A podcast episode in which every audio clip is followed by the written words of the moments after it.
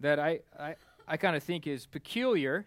I understand it, and, and, and I don't reject it in any way. I just think it's kind of peculiar, and that is uh, this, this idea or this reality that we live in a very specialized society, a highly specialized society.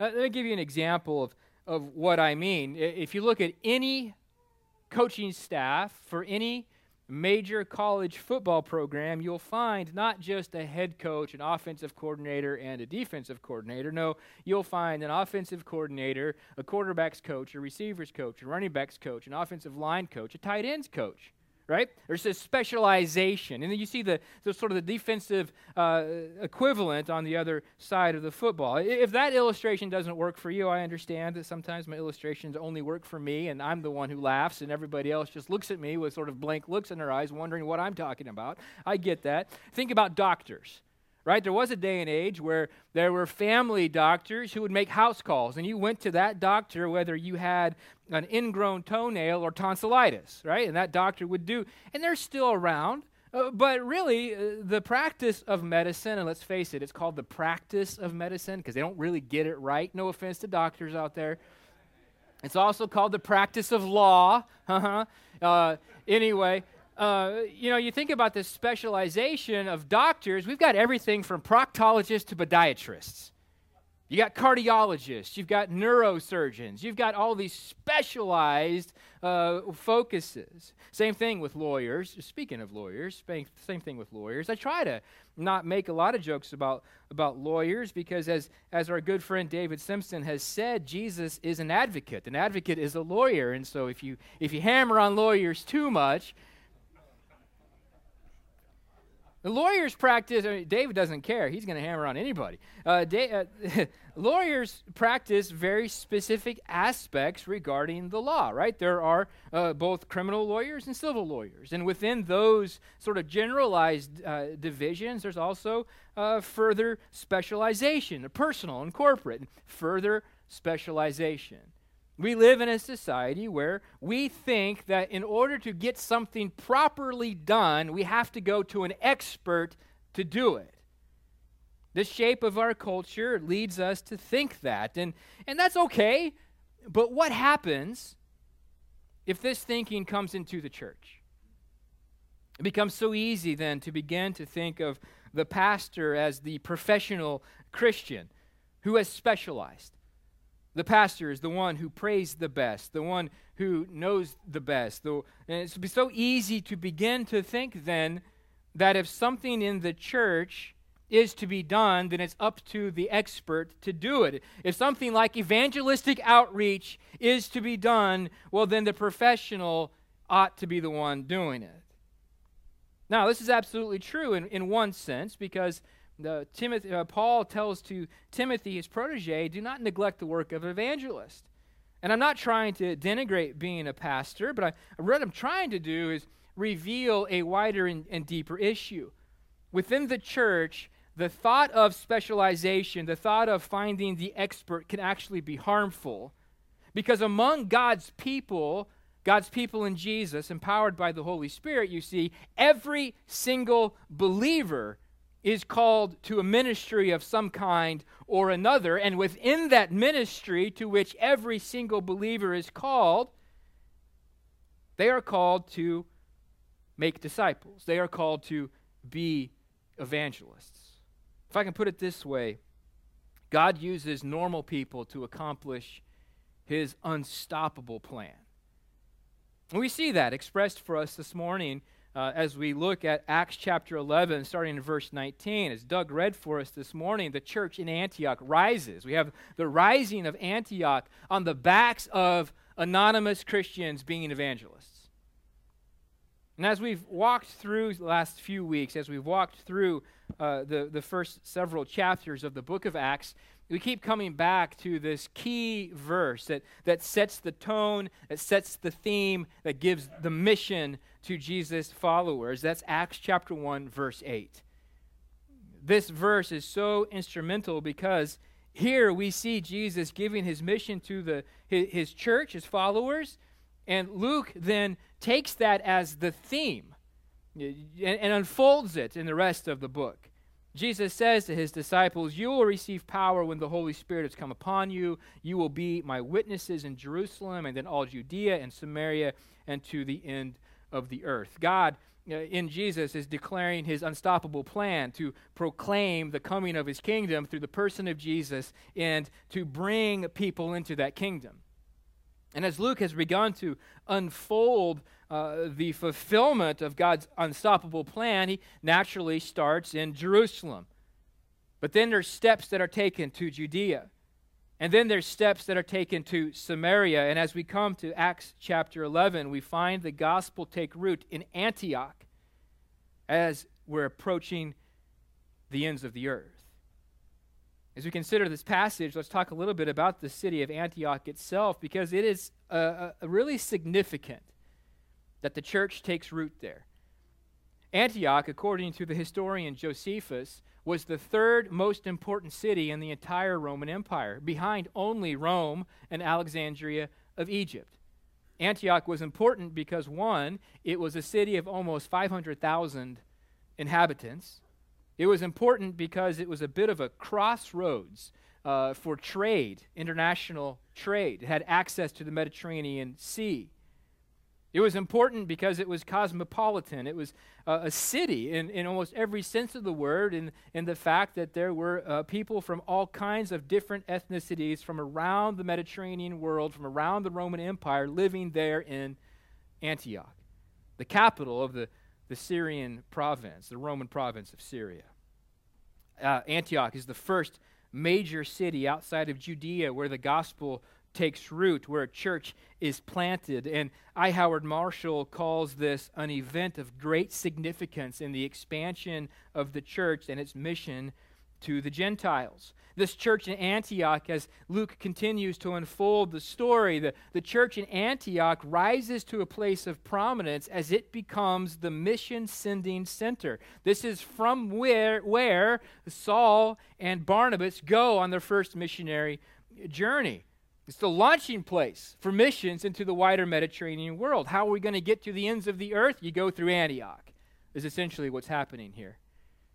Now, for such an important work, for a church in such an important place, God w- must surely have sent Peter and James and John and a whole lot of other apostles to, to evangelize, right?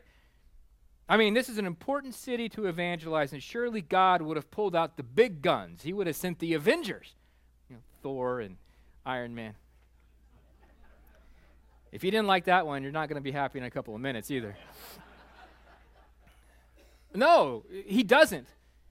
God doesn't send Peter and James and John. God uses normal people to accomplish his unstoppable plan. And Antioch rises under the work of everyman evangelists.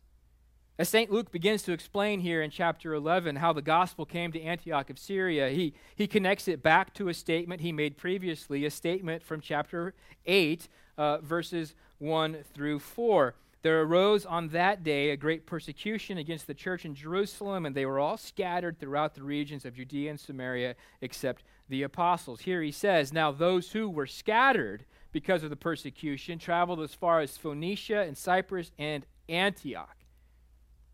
While the apostles remained in Jerusalem, normal people took the gospel wherever they went. Just as Jesus told his disciples, the church expands geographically and the church expands culturally as it expands beyond Jerusalem and Judea and beyond Jewish people. Moving towards the ends of the earth and moving toward the peoples who inhabit those places. John Stott comments, it's not that the evangelization of the Jews must stop, but that the evangelization of the Gentiles must begin. And here we see very specifically men from, or believers from, Cyprus and Cyrene, who on coming to Antioch spoke to the Hellenists. In the English Standard Version, the word is Hellenist. It may be Greek speakers in other translations, or simply Greeks. The reference here is to Greek-speaking Gentiles. Men and women who, unlike the Ethiopian eunuch found in Acts chapter eight, unlike Cornelius in Acts chapter ten, these were Greek-speaking Gentiles who most likely were unconnected to the Jewish faith, beyond even the fringes of Judaism. and where they were in the geography in Antioch of Syria, being Greek-speaking Gentiles, they maybe have not even heard about Jesus. And here we are, here we see these anonymous believers scattered because of persecution, these everyman evangelists going to those who are blank slates, having never heard of Jesus, not knowing about the events in the backwater of Judea, wondering, there they go, talking about Jesus. Just as an aside, we, we probably ought to prepare ourselves in two thousand seventeen and this second decade of the twenty-first century, we ought to prepare ourselves for encountering people in our own city of destiny who've never heard of Jesus, because it happens. You may not believe me, but it does happen. There are people in this world today who don't even know the name of Jesus, much less understand the gospel on any level, much less outright reject it. God uses every man evangelist to take the gospel to plant his church in Antioch. Maybe you've heard of the concept of the everyman. Uh, the everyman is an ordinary, a typical human being. Well, it was a band of typical, ordinary human beings who believed in Jesus that went into Antioch and proclaimed the gospel, because God uses normal people to accomplish his unstoppable plan. They were preaching the Lord Jesus, Luke says, these anonymous, unnamed believers in Jesus who'd been scattered because of persecution, took the gospel with them wherever they went. They talked about Jesus among Greek-speaking Gentiles, the Lord Jesus. These, these everyman evangelists would have most certainly preached what they had themselves received from the apostles. They most certainly would have been faithful to the witness of Jesus found in the apostles' witness, the apostles' teaching. What would they have talked about? Well, I think we would have to say that, you know, taking our cue from Peter's recorded sermons from the first ten chapters of Acts, that, that these uh, everyman evangelists would have been talking to these Greek-speaking Gentiles who'd never heard about Jesus, simply about Jesus. We have to, I think, assume that they would go and talk about Jesus' earthly ministry. Maybe they talked about his birth, about his conception in the mother's womb uh, by the power of the Holy Spirit and born of a virgin. Maybe they talked about the amazing events that heralded the coming of the, the Jesus and his birth. Most certainly, I would think, they would talk about his earthly ministry, about his baptism by the hands of John and the descent of the Holy Spirit upon him. I think they would have talked about Jesus turning water into wine, walking upon water, feeding multitudes in the wilderness. I think they would have talked about Jesus healing leprosy, making paralyzed people get up and walk, and calling Lazarus out of the tomb. And absolutely, they would have talked about Jesus' crucifixion.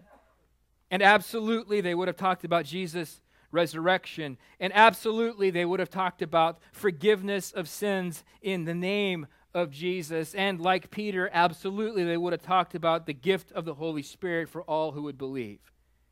And I think they would even have talked about the command that all believers in Jesus give witness to him.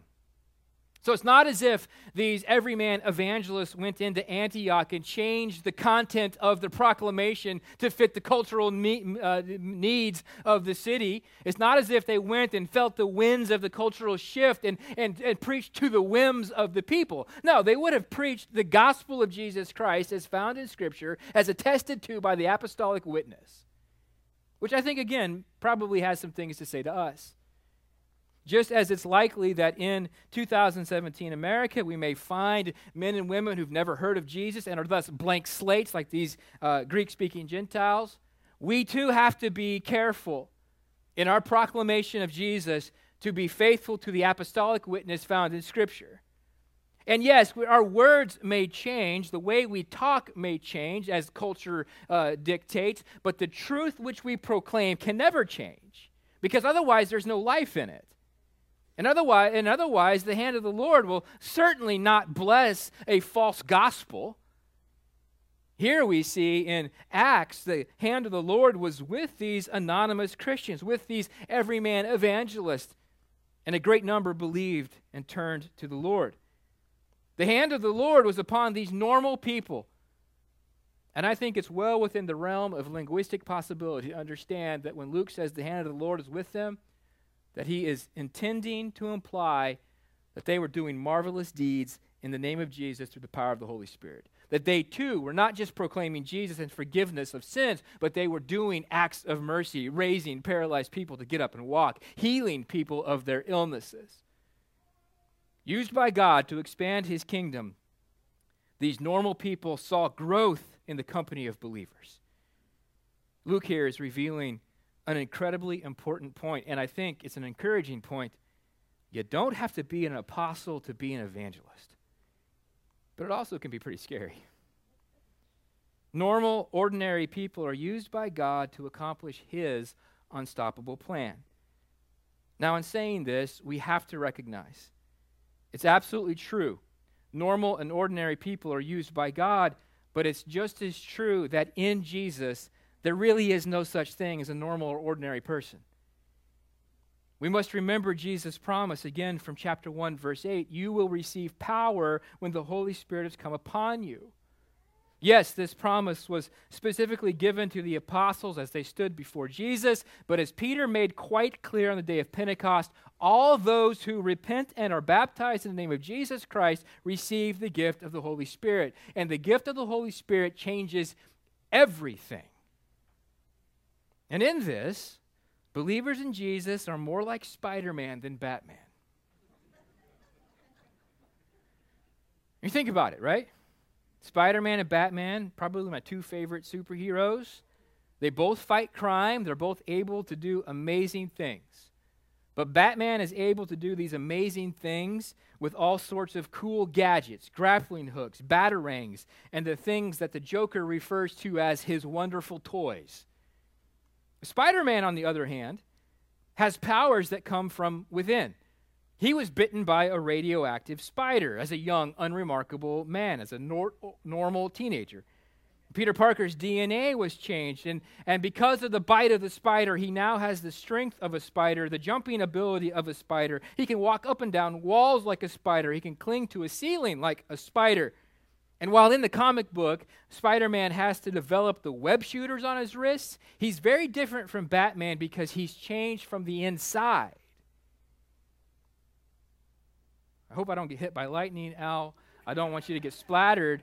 But in some sense, the Holy Spirit does what the radioactive spider did for Peter Parker.